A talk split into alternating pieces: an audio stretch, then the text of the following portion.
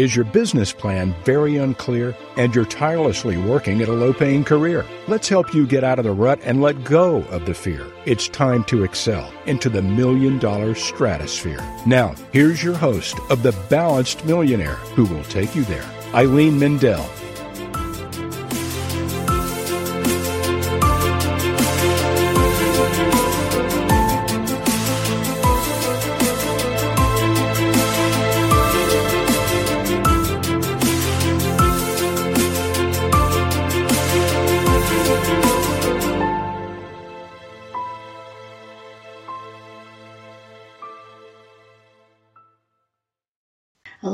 Everyone. This is Eileen Mendel, and welcome to our show, The Balanced Millionaire.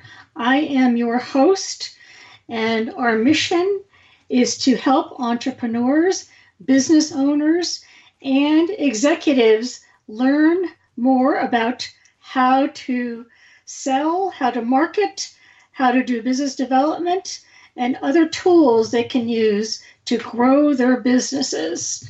And I have today a great guest with me. His name is Michael Tracy. So this is exciting. Um, he is a trainer, an entrepreneur, and a speaker. He has started businesses in marketing, software technology, and professional training. Michael has been teaching time tested strategies and techniques for maximizing human potential for over 13 years. First as a sales manager and trainer, then as a business owner and executive, and now as the founder of Sales Journey, a business growth education company. He has recruited, trained, managed, and motivated several sales forces that have achieved many millions in sales results including a team that surpassed 5,000 members. Michael is an entertaining, high content, high energy speaker.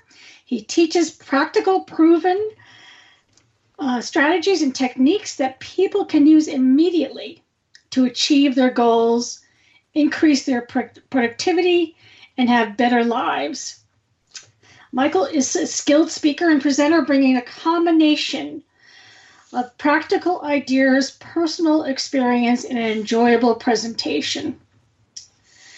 In his career, Michael has developed experience in business growth, sales, sales management, sales presentation, skills, sales negotiation strategies, business development, entrepreneurship, product development, marketing, customer retention techniques, coaching, training, and leadership. Michael is the co author of the worldwide best selling book, Unlimited Sales Success, now offered in 12 different languages, and he also holds three issued patents from the U.S. Patent and Trade Office for inventions in software technology. Welcome, Michael, to our show today. Oh, thank you, Eileen. And remind me to, to shorten that intro quite a bit. very... well, there, there is a lot of interesting information because um, you have had a number of different experiences, both as an entrepreneur as well as on the other side of, uh, of that, which is uh, training people to grow their businesses and um, be entrepreneurs and, and, and, and up level their sales. So it's good to have bo- experience in both worlds.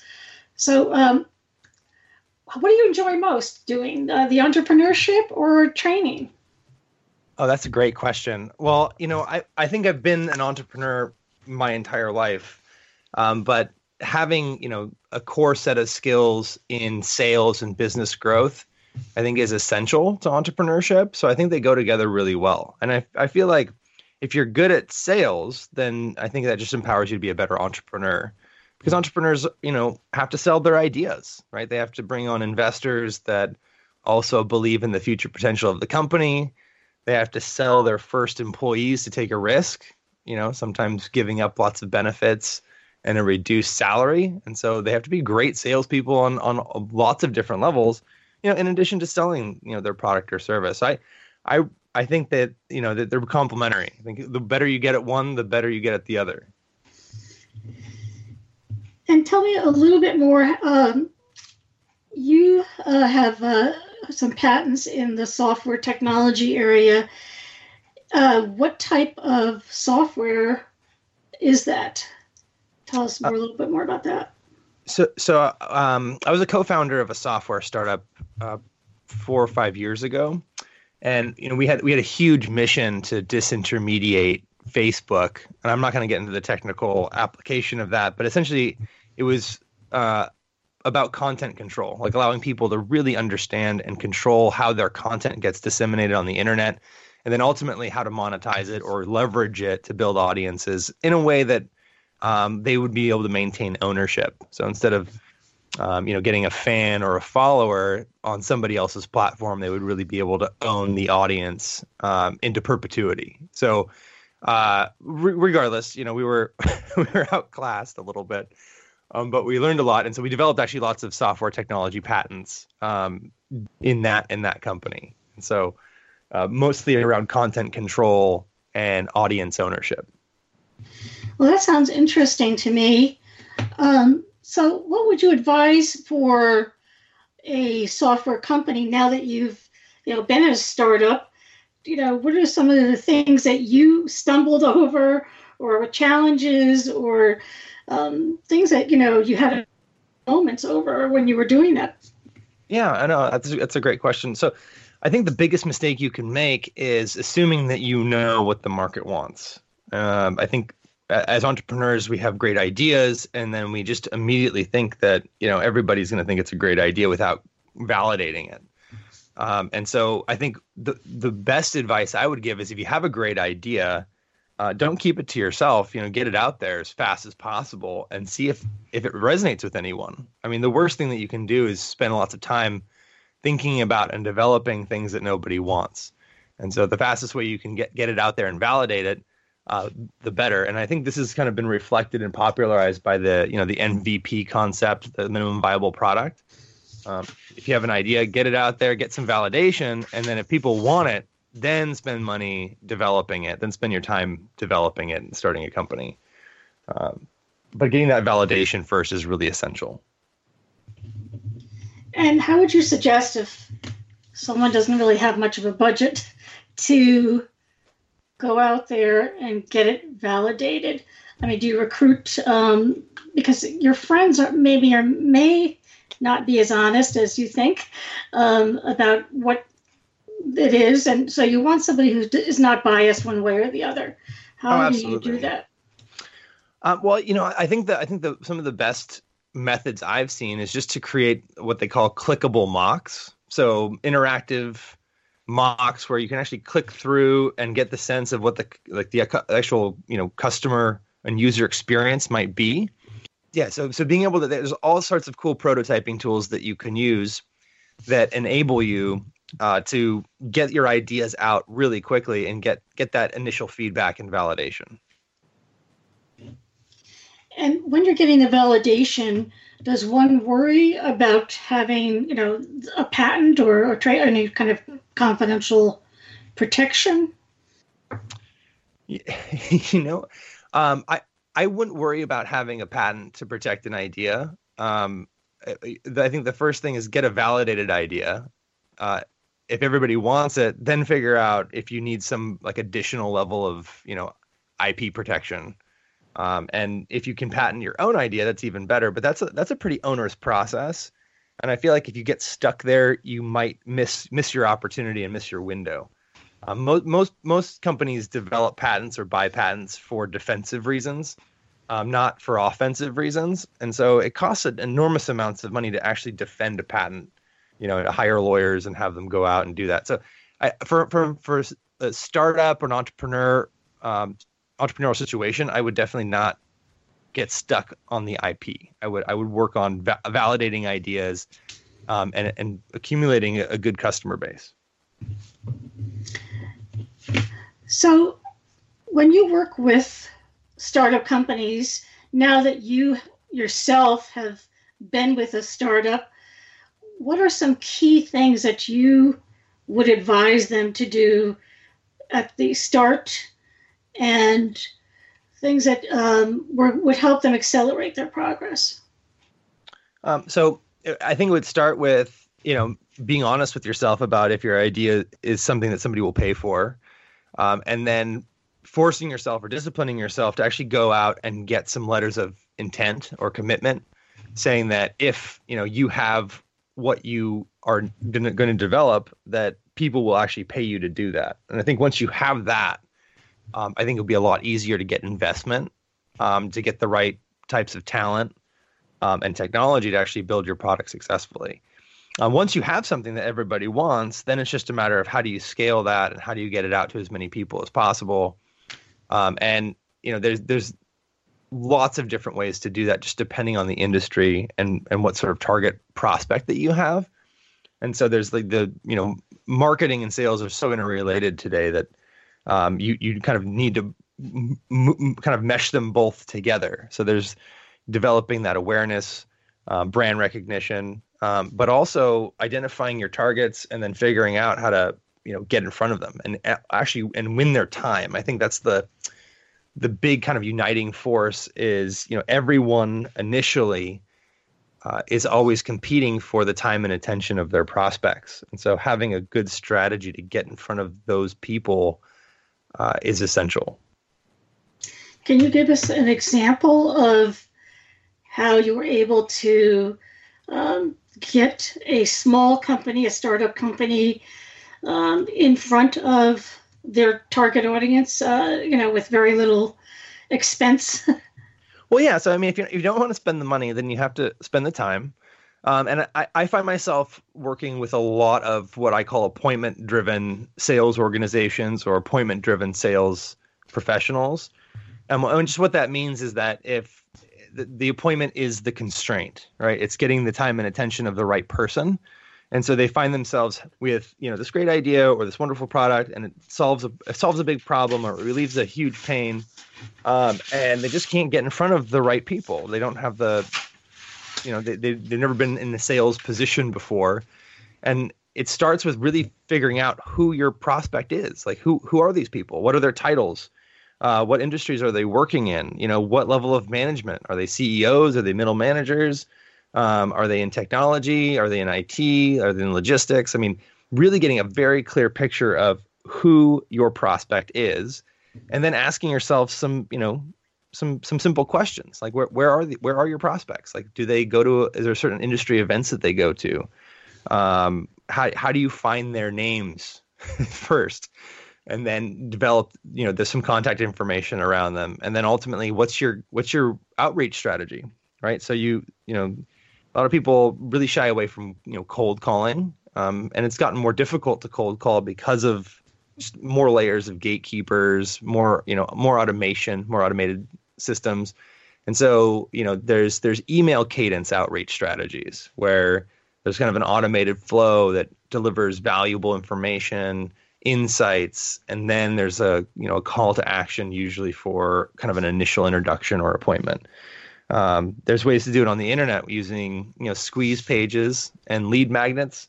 So you can you know you, you can pay for a little bit of you know google adwords or, or facebook ads and drive them to a landing page that offers them something that they really would find valuable. You know so if it's you know a simple example might be you know if you're targeting entrepreneurs and they click on you know your ad and they land on your your landing page you know your called your your value proposition or your lead magnet could say something like you know seven mistakes startup entrepreneurs make in the first 90 days that destroy their businesses. And so I mean, if you saw that and you were a startup entrepreneur you might really want to know what those seven mistakes might be and that might be worth an email address. So by getting that email address it allows for you know an email cadence to go out and to start you know cultivating those initial appointments and getting that time and attention. Now as you mentioned sometimes it's hard it's becoming more and more difficult to get the email address or the contact info of the decision maker. And I, and I don't know if that's deliberate by a lot of mid-sized to larger companies or if it's just um, you know they uh, you know they only give out their information out to certain people with certain credentials. Uh, how how does one um, actually reach that decision maker? I mean, what what are some tactics or techniques that um, where you can find out who's making the decision? Um, so, so I mean, you know, in that case, like sales outreach is, you know, it's one part science, uh, you know, one part skill, and then you know, one part alchemy. so, okay. you know, there's, it's not, it's not always the same for any one company. Sometimes it's a little bit different. It's always a different little mix of of outreach strategies and techniques. Um, I, I always focus my clients on their what I call their, their core result statement or their power statement. And what it does is it allows them to, you know, leave a message or, or send an email, or if they're, if speaking to a target prospect, to say something like, you know, if you work, you know, I, I, I like my my particular result statement is, you know, I work with business owners to increase their sales, you know, up to thirty percent in ninety days. And the reason why I say that is because I want my target prospect to say, you know, Michael, well, how do you do that? How do you increase sales, you know, up to 30% in 90 days? And then the, the key here is when they ask when they ask you how after you say your result statement, um, you don't you don't answer the question. And I think a lot of people jump into it and start elaborating all the features and all the processes and every implementation that they've ever done. And it's overwhelming for a prospect to hear all that. So instead, when somebody says, Michael, you know, how do you do it? How do you increase sales up to 30% in less than 90 days? I say, oh, you know, that's a great question. I'd love to show you how. Um, do you have uh, do you have some time? Do you have about 30 minutes right now, or would you like to schedule maybe some time on Thursday at 1 p.m.? Oh, that's and so, clever. What, what, I like what, that. What, yeah, what you do is you yeah you you close them on the appointment, um, and that's um, you know, taking a step back, you know, I realized very early on when I when I moved from a more transactional based sales uh, position to an enterprise sales position that you know, you know, I would I would I would get a qualified prospect on the phone, which was very exciting because it was difficult to do, and you know, the first thing you do is blah, right? And I, I call that I call that throwing up on the customer because you you talk about features and benefits and features and benefits and you have the sense that if you stop talking, then you know you'll lose the sale. But ultimately, you just you really put off your prospect, and they'll usually say not interested, and they'll hang up. Um, so I realized very quickly that I needed a new map, um, and so you know, in in my mind, I call the map uh, the three sales method, right? And it just acknowledges the fact that you know you have to actually make three different sales um, before you can actually make a one sale. And the three sales are the first one is yourself and your credibility.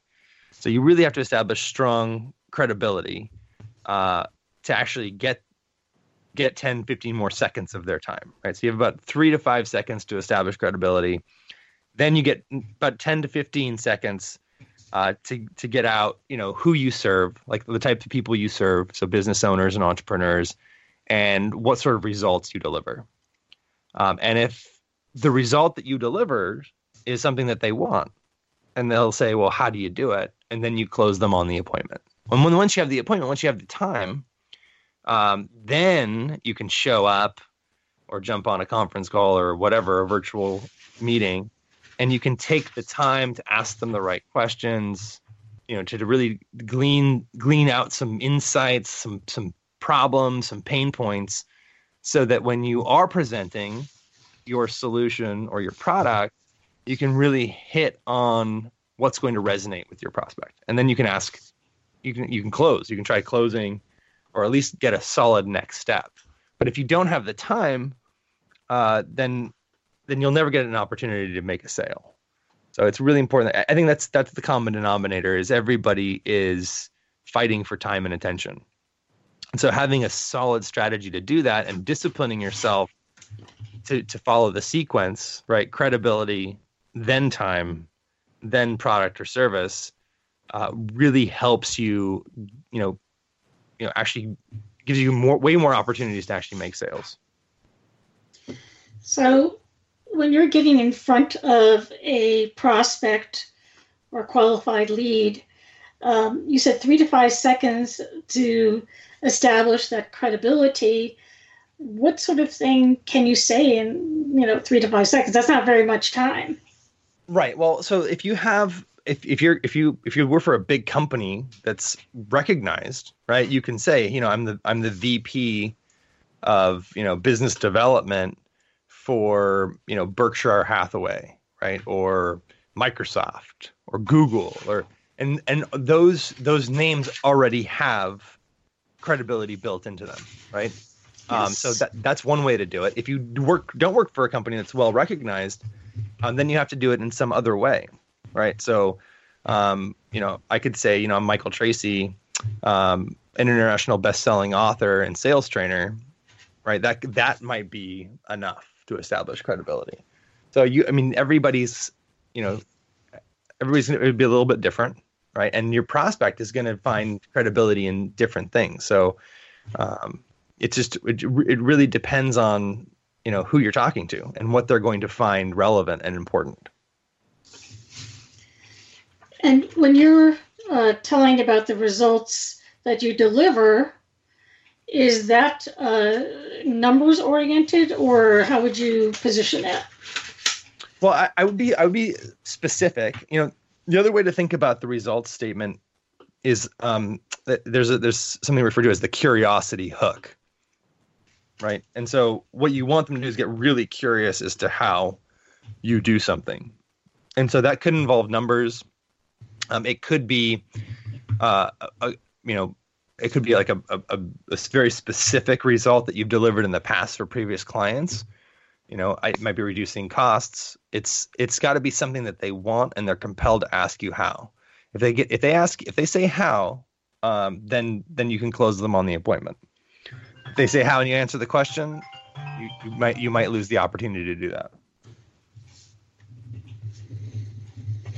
Well, that's that's really interesting. Uh, the how, you know, you know, is the the key word, so to speak, to get them to basically be curious. Where, like you said, they they want to know more, and then you could set that appointment. Um, so it's getting to it's getting to building up that curiosity exactly yeah and and you know um you know sales has really changed too i mean if you think about just you know and, and sales is a profession and and you know one of the things that i've i've seen is that nobody ever walks around and calls themselves a salesperson you know they they they call themselves you know an agent or a distributor, like an account manager, an account executive, a business developer, you know, a growth hacker, whatever whatever the name is. No, nobody ever walks around saying, "Oh, I'm in sales. I'm a salesperson," um, because you know, sales has a bad rap, um, and it's not because sales is bad. It's just uh, there's some really awful salespeople out there. so, um, and, and that's and that's unfortunate. But the the the history of sales. I mean, if you want to go back to like the '80s, um, I feel like the '80s was like the the pinnacle of transaction based sales. Um, you know, like you've heard like ABCs, like always be closing. Yes. Yeah, and and I think there's a reason for that. I think if you were a salesperson in the '80s, and you know, uh, I had a question about your product or service, I had to call you, right? And I had to say, you know, does it come in blue, or can you deliver it on Thursday? And if if I'm a salesperson receiving a phone call like that, I can say, "Yes, it does come in blue. What's your credit card number?" Right? Yes, I can deliver it on Thursday. what's what's your credit card number? Right? You can always be closing because the the salesperson in the 80s um, was the recipient of buying intent. Right? They were receiving all the buying intent, and so right. it was the, it was an amazing time for sales. And then and then 1995 happened and you know things changed because the internet came along and the internet democratized information right? Essentially is that that's that's what it did. And now if people had a question like does it come in blue? You know can you deliver it on thursday? They weren't calling anyone. They were going to you know a search engine. Uh, i don't think it was google wasn't dominant at the time but it's dominant now but they were going to like a google. And they were saying like does it come in blue? And is you know can you deliver it on thursday? And Google became the recipient of all the buying intent. right? And that's you know largely how they make all their money. They're still monopolize most of the search engine market, and that's where most of the revenue comes from. And most of their free products that they develop are all defensive products. You know, Gmail, Android. I mean, these are all just to protect their search monopoly. And so, uh, salespeople had to change, right? We had to like get better. Um, and so that's when they came up with, you know, solution-based selling or consultative selling, which really um, is is about asking the right questions and listening and um, finding pain points, finding the problems, you know, figuring out where you can reduce costs, increase profits, and then in your pre- in your presentation is when you kind of hit all those buttons, right? All the things that you learned, you get to go back and and you know bring them to the surface and highlight the value, and then you can ask a closing question. So it's it's very much you know interpersonal, it's trust based. Um, so you know, and that's great, and it's still very relevant today. There's there's lots of sales professionals that that have to work that way because you know so, sometimes solutions are complicated. But I think you know today we have an interesting uh, opportunity, and I, I you know th- there's there's the sense that nobody has enough time anymore. Everybody's kind of frantic, um, which is c- kind of a symptom of being hyper connected, right? So we're being pinged and blasted we get right. notifications all the time, and so we're we're con- we're constantly, you know, like just bombarded with new information. And so if somebody says, "Hey, Michael, do you have some time?" It's like, no, I don't have any time. I, I can't even spare a minute. You know, I've got a thousand things to do. I'm, even though I might not be like that busy, I just feel that busy because I'm super distracted. I'm, my attention's being pulled left and right. Um, and and so you know now like so if you go to google right and you type in your problem in 2019 right i got this problem well you get like 485 different potential solutions to your problem.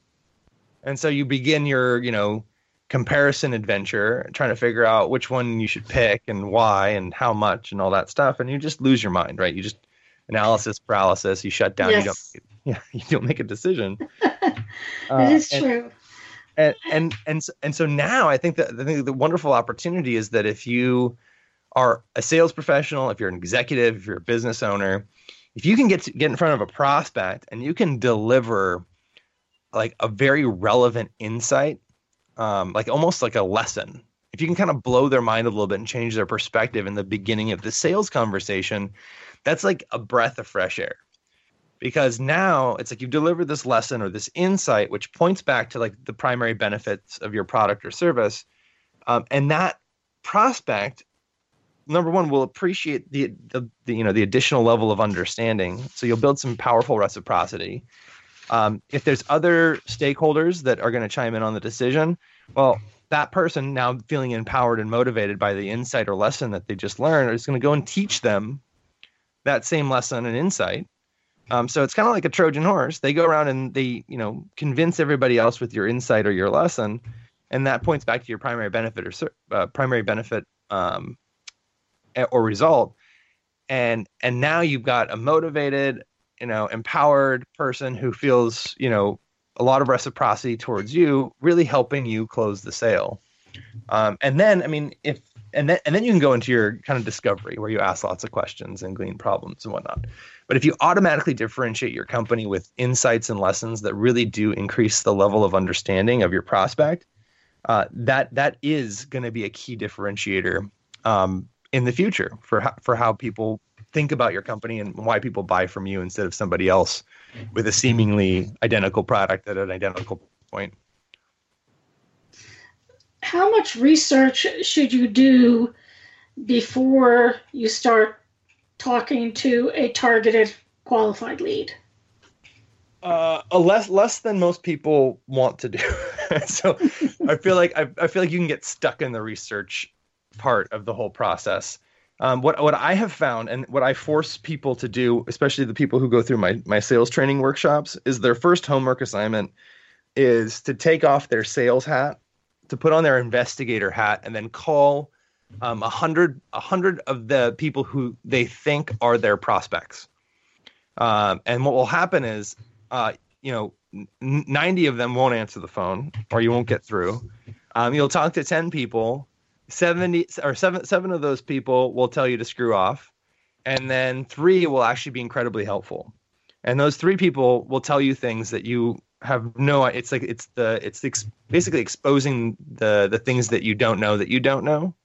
You know you'll, you'll say you'll say and you're you're keep on you're an investigator asking for help. You're not a salesperson trying to you know close a sale. So instead of you know you know trying to present it and influence you just ask questions. You say hey can you help me?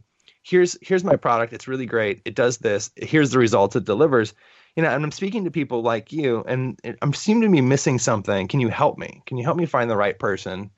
Um, can you help me like uh, understand why this this is not interesting to you? What, whatever it is you want to say. And eventually you'll find someone and they'll say you know what? Well we don't use that word. You know we use this word to describe it. So automatically, in, in our industry, this word means something different. So you shouldn't be using that word. You should be using this word. So they'll say something like that, and then it's like, well, um, you know, in in you know in healthcare, you really need to go to our you know our third party vendors who actually vet you know um, different you know suppliers and companies before you before you talk to us. Like we can't choose to buy your product or service. You have to go and get vetted by this third party. Um, and so you, know you, you can call the you know these contacts all day long and never make a sale and so you'll learn all these like really powerful little things that you had no idea about. Um, and you'll change your pro- your target prospect profile you'll change the title you'll change the language you you use to engage them. Uh, and it will it will basically rewrite your entire marketing plan. I mean if you if you find those right people but you have to you have to reach out and start making calls. Uh, and it's a thousand times more powerful to do that than it is to sit you know in isolation trying to figure it out by yourself.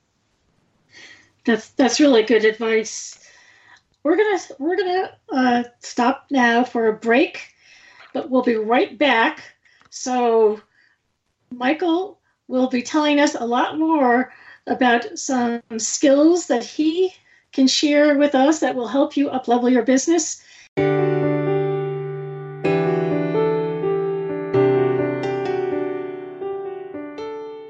I am Eileen Mendel, founder and CEO of The Balanced Millionaire. Who are we and what is our mission? We are a strategic business advisory firm dedicated to advancing leadership and business growth. Listen to what our clients have to say about us. I was blessed to meet Eileen. She has done numerous things for my business, from giving me professional advice to introducing me to new connections and going as far as finding me new team members. I cannot say enough about her and her business for the help they have given to my company. I've been working with the Balanced Millionaires team. They've helped me in setting up a concrete plan to get my business to the next level. Eileen is a cheering, inspiring, and benevolent advisor. Knowing that she's gone through the same challenges gives me the confidence that I'm on the right track.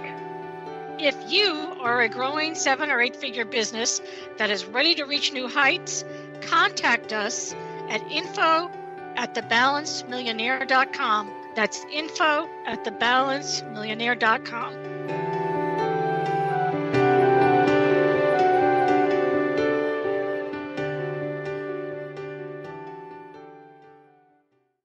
We're back, everyone. This is Eileen Mendel, and I have with me my guest today, Michael Tracy. And we're talking about how to become the best entrepreneur, uh, some sales uh, t- tips and techniques, and also how to work more effectively so that you can accelerate your business to your next level. Michael, uh, how did you uh, get your sales journey started, your company sales journey, and what are some of the things that you are doing with a sales journey and your current company? Yeah, so I, I feel like I mentally probably started sales journey uh, almost 15 years ago, even though it's it's only like three years old.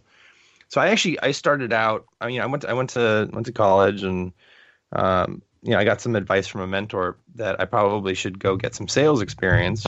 Um, and the best type of sales experience is, you know, direct sales experience. So, uh, I, actually took a job as a door-to-door salesperson. I was actually knocking on residential doors. I was selling telecom for um, AT&T and Verizon through a third-party vendor. So we were like essentially sales mercenaries, kind of going where the work was.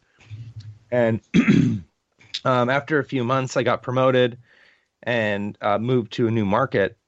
And I started, you know, I'm, I'm like, wow, this is great. I'm gonna I'm gonna be a sales manager. Um, and I was really excited about that because it was like a manager title. So I was like, well, how much how much more money am I gonna make? And so, oh, it's the best part. You know, you're you're gonna get a small override on everybody that you recruit, um, train, mentor, and manage. And I said, okay. Uh, so I have to go recruit. And I was like, okay, well, I mean, I'm pretty enthusiastic. so I started you know, recruiting people for door-to-door sales positions. And I quickly realized that, you know, nobody aspires to be a door-to-door salesperson. so uh, that is true. Yeah, I've, I've heard uh, some various stories about the door knocking. yeah, yeah. So, so I, you know, you, you, I started going after, you know, minimum wage employees, recent graduates from high school, looking for kind of like a summer job um, but essentially, you know, you know, we're talking about people making minimum wage, and you're you know trying to convince them, hey, d- you know, don't work at McDonald's or Taco Bell or this gas station. You should come knock doors, and you could potentially make a lot more money. Um, so the few people that decided to do that, I mean, I'm, I'm recruiting left and right. You get you know a few people a week, um, and you know they, they, they, most of them quit almost just as fast as you hire them. So you hire somebody and then they quit, and then you hire somebody and then they quit. Uh, but the few people that you know stuck around every month um, that went through like kind of the, the, the the training and shadowed me or another veteran rep, uh, something pretty extraordinary happened. You know, they they went from making you know a couple hundred dollars a week, which was minimum wage at the time, uh, to making you know a couple hundred dollars a day. So we were working six days a week, um, and so that's a it's a huge six hundred percent increase in their income after just you know two or three weeks of sales training and you know what i found was that yeah the, the money was important but ultimately everything about these people changed you know like they went from you know thinking of themselves as you know having a low self-esteem a low self-concept low self-confidence to you know walking differently just you know speaking differently uh, dressing differently some of them started making more money than their parents and it was just it was just this really awesome transformation to see. Um, you know, and, and I've, I've, done a lot of like introspection on that, but uh, you know, it, when I was thinking about it, it's like they went out into the market, and the market said, you know, you are worth like the absolute minimum, right? right. If I if I could legally pay you less, I would. and so that's that's exactly how they thought of themselves. Like I'm worth the minimum. Um, and so two or three weeks later, you know, it's like the market said, "Whoa, whoa, whoa! I made a mistake. You know, I changed my mind. You're 600 percent more valuable." Um, and and I feel like that that transformation is a large part of why I do what I do. And I and I, and I you know I, I have a, a sales training workshops and online courses and things that that focus on you know sales sales reps that are starting out. Um, but now I've actually translated that same kind of passion, that same why into you know working with business owners and identifying identifying things that that help them achieve extraordinary results. And so one of the one of the great revelations um, is that sales is a process. It's like a, it's actually a pretty simple process. You know, it involves you know generating some leads, you know, prospecting those leads to figure out who's viable, who's not, qualifying them, making sure that they you know can and will buy from you at some point um, in the near future, and then you know building the trust, establishing the credibility, you know going through a discovery phase where you learn about them, presenting, closing, dealing with objections, closing some more. You know, then there's the follow up, and there's the resales and referrals. I mean, it's generally the the whole process. Um, and it's very rare that there's like the the one big part of the process is out of alignment in in any given business. It's usually it's like the little things. It's the little things inside the process. And so I've worked with lots of companies and you know you pull apart their sales process like an accordion and you look at like these little tiny things that they're doing and sometimes it's just making a tiny little adjustment. So there was uh, I was working with an affluent travel agency, and we just moved the deposit, like the, the the customer deposit, to just another part of the process, just a little bit earlier, um, and that resulted in tripling sales. Just one small change. Uh, working for a soft, software development company as a consultant and trainer, and we made some small changes about how how we initially engaged qualified prospects, um, and we just made it mandatory that you know everyone shows up in person, um, if possible. And that showing up in person just happened to put that, you know, those, those, you know, the perception of the software development company went up, went, they established more credibility. They became more real as, as, as software developers instead of being kind of remote and distant. And that's resulted in almost a quadrupling of sales in the last two years. Um, and then and then one of my favorite stories is just recent is you know uh, there there was a, a, group of management consultants that went through my sales journey workshop, and three days after the workshop, uh, one of the partners uh, called an existing customer and asked for a referral in just a very specific way, um, and that that customer gave him a referral, which resulted in an appointment, and that appointment resulted in like a I think it was like a one and a half million dollar uh, contract, and it was the biggest contract they had received up until that point. And it was just because of one little way to ask for a referral. And so it's it's rarely about the big things. It's always about the kind of the small little tactical things. And so sales journey. I mean, the reason why I started sales journey was to answer your question. I mean, I know it's like a very long answer. I'm sorry. Um, no, this is this is great. Yeah, the reason the reason why I started sales journey is because I you know I I I'm I study sales and business growth and entrepreneurship, and most people talk about uh, the principles, sales principles, you know, and they'll they'll talk about the what, but very rarely do they get into like the minutia of the how. And so I'll give you an example. Uh, I was at a workshop, and the trainer said, you know, you need to spend half your day with qualified prospects. This was probably you know, probably ten or eleven years ago, um, and you know, I was looking around, everybody's agreeing, yeah, I should spend half my day with qualified prospects. That makes a lot of sense. And then, you know, I, I got back to the office and I was like, well, how the heck do you do that? it's like I know, I know we should all be spending half our day with qualified prospects, but you know, what do I do now? so, um, you know, I realized that there was no like there was no tactical education. There's no there was not like a how to educate. It was it's sales is largely about principles. Here are the sales principles, and then just go figure it out.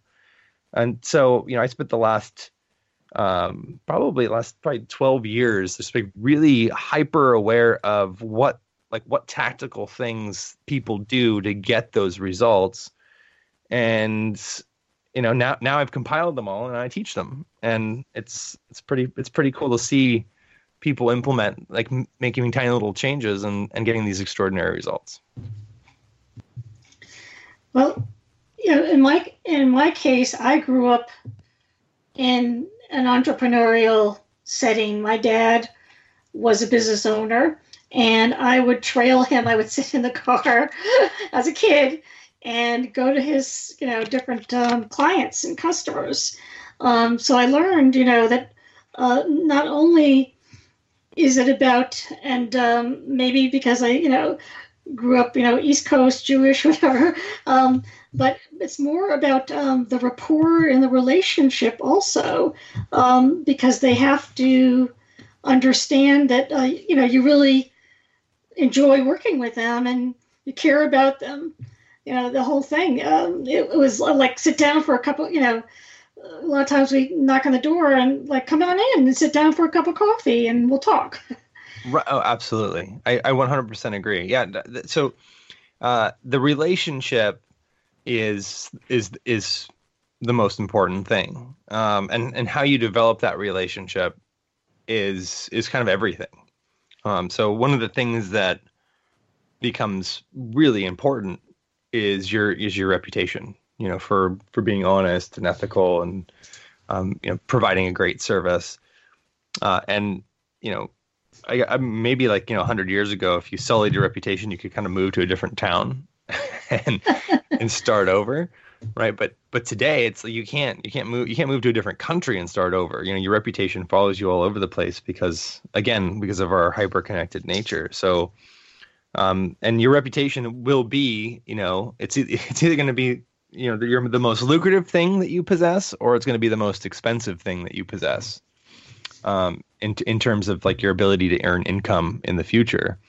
And so you know when you when it comes to like you know a short term gain at the expense of your reputation, uh, never do it. Right? Just uh, safeguard your reputation like it's like it's like a giant, you know, diamond. yes. Um, I, I feel like that's really that's really important. But yeah, you you hit the nail on the head, Eileen. I think absolutely. Um, if you can establish like a high trust relationship, um, high value, high trust relationship, and people people like you and they want to do business with you, um, that's that's a very hard thing for another company to kind of dislodge, right? And yes, and disintermediate. I mean, you I think you have like a, a, huge advantage by by being there first, and sometimes that involves you know some short term sacrifices up front, and delivering a preponderance of value um, without without a clear way of, of being compensated um, just just to establish that recipro- reciprocity and rapport. Um, and it's just important that if you do that, you're working with you know you make sure you're working with the right types of people because obviously the the, the other type of, person might take advantage of something like that. So, um, but yeah, establishing reciprocity and and building high trust relationships is is paramount. Okay, so if you're a new widget let's say in the marketplace. Maybe you're you know you've got some higher value uh, proposition uh, to your product. What is it that you should do uh, and, and let's say you're competing against some giants out there to make yourself known and you don't have a lot of budget you know a lot of money to to spend. Uh, what is it you can do to really get the attention of your target customer? Do you start with early adapters and move your way up to more mainstream? Do you lower your prices in the beginning? What what sort of things can some of these uh, startup companies do? Yeah, well, so I, I, mean, I feel like if you're a startup company and you have a new widget, um, you know, I, I, what I hope is that your new widget is ten times better than any other widget on the market, right? It's it's got to be. I mean, if you want people to switch platforms or switch solutions or switch products, um, th- there's got to be a very compelling reason to do that, and most people won't switch because there's there's a cost in switching, right? There's there's an enormous cost in switching service providers um, or software platforms or products because there's usually a re-education component. There's there's employee resistance. It's like why are we doing this? All this stuff. So it really does have to be ten times better than anything that's on on the market. Um, and if it's not, you know, well then, then what you have to do is then you're forced to kind of like reduce your prices and um, you know like really grovel to get the, those first initial customers. And then once you do I, I, mean can you get critical mass right? Can you get critical can you get right. like a, enough of those customers to really justify growing your business in the right direction? Um, and so if it's not i mean if it's if it's 10 times better great. If it's not 10 times better then you're then you're kind of forced to think about well do i lower my prices? Do i do i give it away for free you know just to get some interest? Um, it become it becomes really you know um, interesting at that point. Um, but if you if you if you do have something that's good and it's better um, that then you know I, I, what I would do to is to establish credibility because remember the, the three sales you have to establish credibility is go find some really big notable companies and then um, you know if you have to give it away. Give it to them so that they start using it. And then get some testimonials from them saying that they're using it and they love it. And then use that uh, to go get some paying customers right? Because that right. Nothing will help you sell better than uh, you know happy customers. If you have happy customers you can get referrals. You can get resales right? You can leverage the reputation of your your, your client base to get more customers um, but if you don't have customers, you don't have a business. Exactly. So, Michael, how can people get in touch with you to uh, either take one of your workshops or uh, just do one-on-one with you? Um, so yeah, so you can you can go to salesjourney.com and subscribe to my newsletter, um, or uh, you can email info at michaeltracy.io. So it's info at michael. My last name is spelled T R A C Y dot io, and you can just you know, include your name, your phone number, and and the reason for why you're calling. And I usually see most of those on a weekly basis.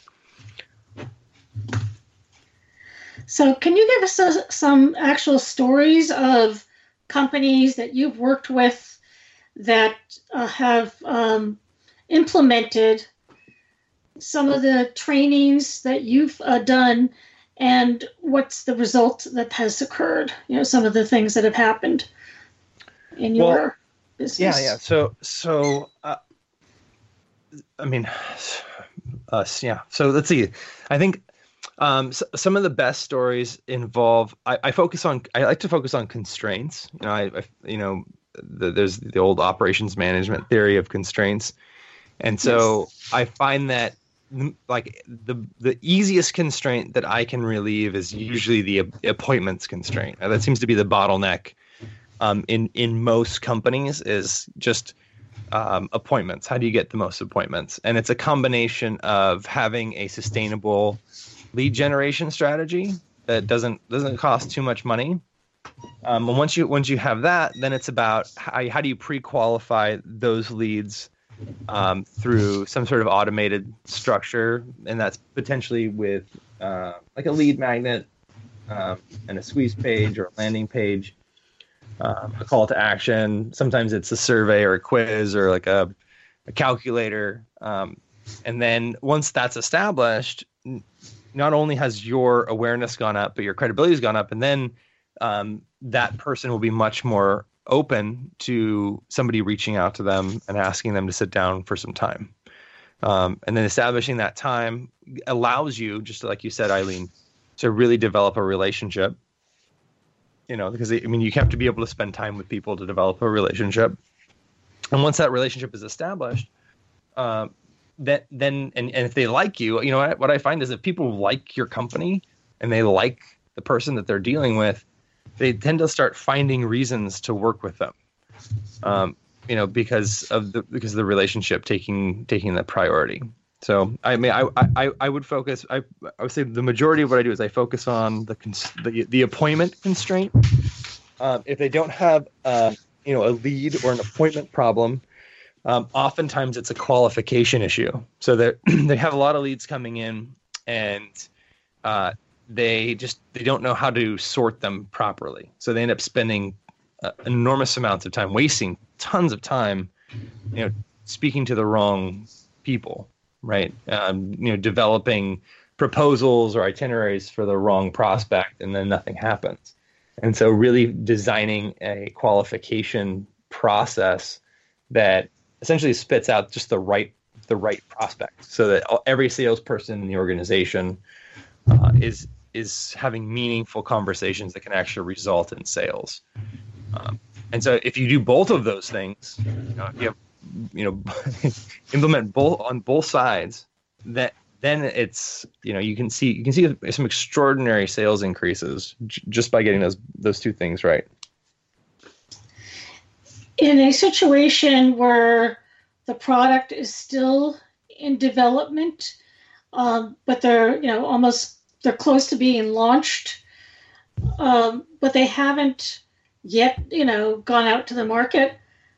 What do you advise um, for that? Uh, you know, with, with the product launch and the awareness that has to be, you know, um, uh, the visibility, the um, marketing you know that has to be done initially because that's that's if it flops in the very beginning it's not going to go anywhere so what does one do to get that product out the door when they're ready to launch after it's been fully developed and tested and beta tested right so um, i mean in this case so it depends on the type of product right if it's like a software product mm-hmm. um, I, I would be out selling it while it was in development right? I'd be going out and, and speaking to um, every person that I can imagine that would want it, and then showing it to them, it, even if it's on a slide deck, you know, or a video, you know, just showing that showing them how it would work and how it would deliver results and how it would be better than what they have. And then if they say yes, I want it, um, then I would have them sign some sort of letter of intent, you know, or like or me or a pre-order, right? You collect a pre-order and a deposit.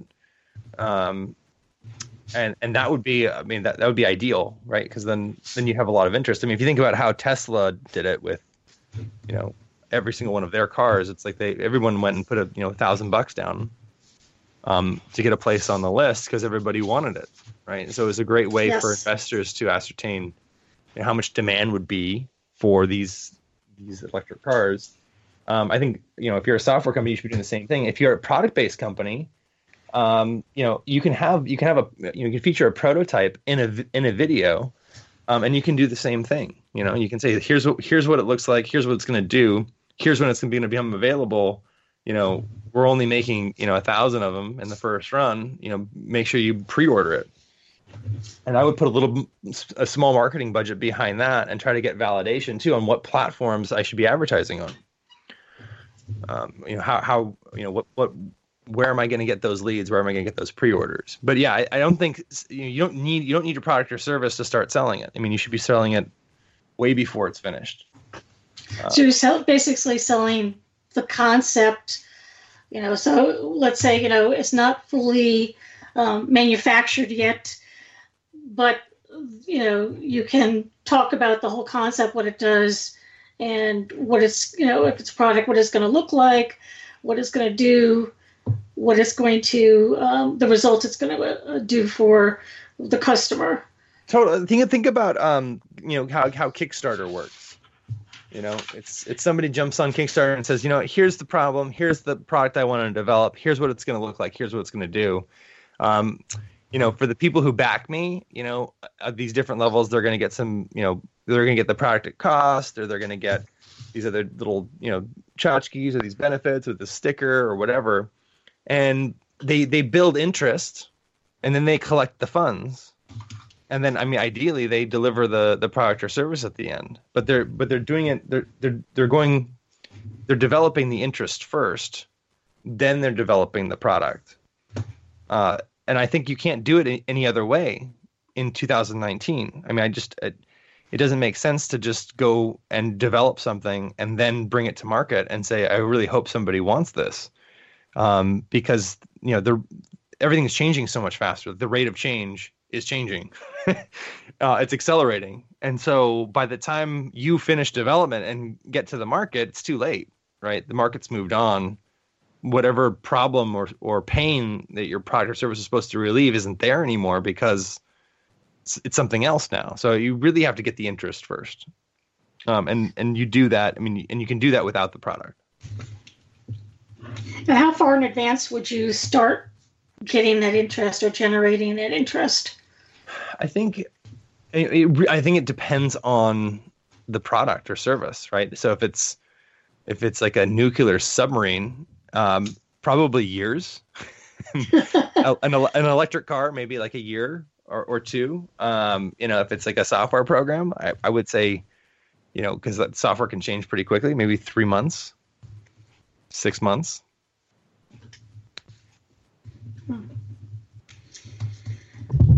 So basically, um, yeah, a lot of people wait. I noticed that a lot of people wait till they've perfected or, you know, think they have it right.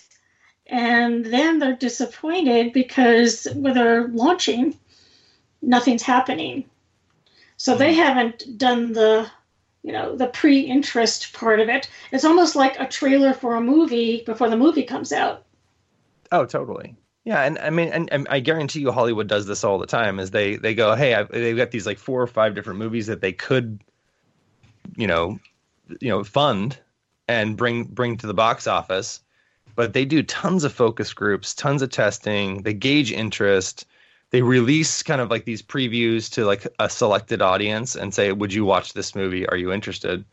Um, and and and if you think about it, you know, the high budget Hollywood movie costs like a hundred million, two hundred million dollars now. So um, I mean, you should be doing the same thing in your business. You should be figuring out if there's anybody who actually wants what you're developing. Oh, and, and that's why having the idea and selling the idea first is so essential, right? You you have to you have to sell the idea first, and and you get buy-in from lots of different people, and, and then you've got to figure out how to execute quickly, because if you have an idea, you know it's just a matter of time before somebody else has the exact same idea, and the only difference is who executes it better and how right. and how fast and how fast. Exactly. And yeah, it's interesting. It's yeah. interesting. A lot of entrepreneurs, yeah, they're yeah they're very protective of telling what the idea is because they're not ready or maybe um, they didn't realize that they have to execute so quickly once the idea is out there but that's that's exactly the case um, that uh, you have to like you said you have to sell the idea first. You can't just hold back and you know assume the audience is out there the target yeah. is out there. If you, if you throw out the idea you know and then people are like ah, that's not very interesting to me. Well you probably just saved yourself a lot of time and effort and money. But if you hold if you hold the idea close to your vest and you go into your you know basement and you you know put your head down for two years and then you come out and you go look at this idea um you know uh and no and everybody's like well that yeah that would have been great two years ago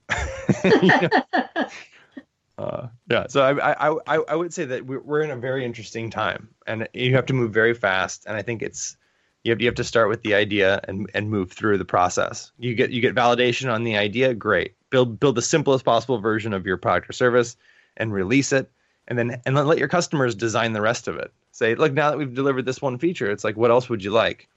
You know, what else would make you happy? How how else can we make this better? And your customers will then tell you, you know, how to build your product. And and that's and that's the best possible way to do it because you're essentially letting it evolve in the primordial ooze that is the market um, instead of trying to figure out how that evolution is going to happen inside your head, which is impossible. Exactly. Yeah. You just, like you said in the very beginning, you can't just assume that you know what you think is going to sell is actually going to sell to the you know your target audience because you've got to get to know and understand that audience first. And the only way to do that like you said is get to get the get the idea out there and then get the feedback. Mm-hmm. Absolutely. So is there anything else you'd like to close with uh, today? Because we're about to uh, end here with our show very interesting show with michael tracy uh, michael is there uh, any last words before we end well, our conversation I, I, I think, man, I think we live in a pretty extraordinary time. I think people, I think, I think more money is going to be made in the months and years ahead than at any other time in human history, and that money is going to flow to mostly entrepreneurs, right? Yes. Um, and you know, entrepreneurship is a wonderful thing, but if you don't have the requisite sales skills to really get your idea out um, and really sell it and bring in those investors and those employees and actually get those initial sales and product services, then you, I mean that's a, that's something that um, that I'm I'm happy to to help you with if you feel like you need some help.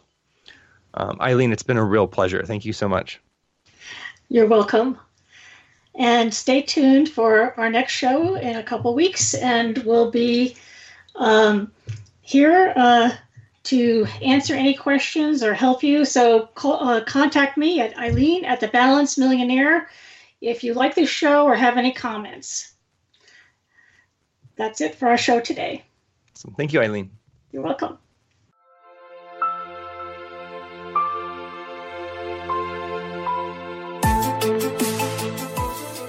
Thank you for tuning into The Balanced Millionaire with your host, Eileen Mendel, CEO of Inner Edge International, business consultant, multimedia marketing expert, renowned speaker and author. Connect with Eileen Mendel, The Balanced Millionaire. Increase your confidence, creativity, balance, awareness, direction, motivation, and catapult your business to the next level and beyond.